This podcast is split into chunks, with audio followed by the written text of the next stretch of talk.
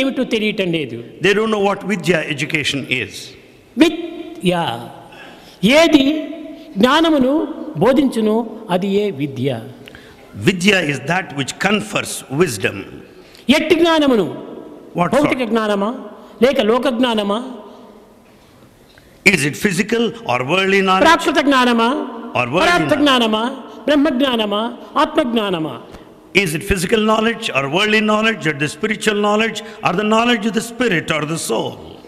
ఇక్కడ bookish knowledge ఒక్కటి మాత్రమే మనకు కనిపిస్తున్నాయి ఇంక ఏ నాలెడ్జీలు కూడా మనకు కనిపించడం లేదు And here we find only bookish knowledge, nothing else.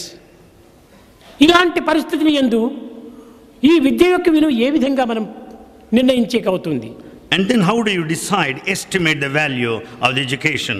ఫలము లేని వృక్షం వలె A tree without a fruit, రసము లేని ఫలం వలె a fruit without the juice, తెలివి లేని మృగం వలె an animal without intelligence. గిట్టి ఏమి ప్రయోగం What is the use? ఫలమెరుగను బ్రతికినావు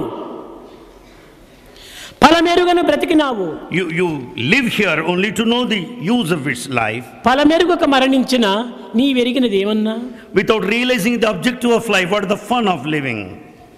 ఇంక ఏమిటి నీవు తెలుసుకున్నటువంటి విద్య What is that you have known?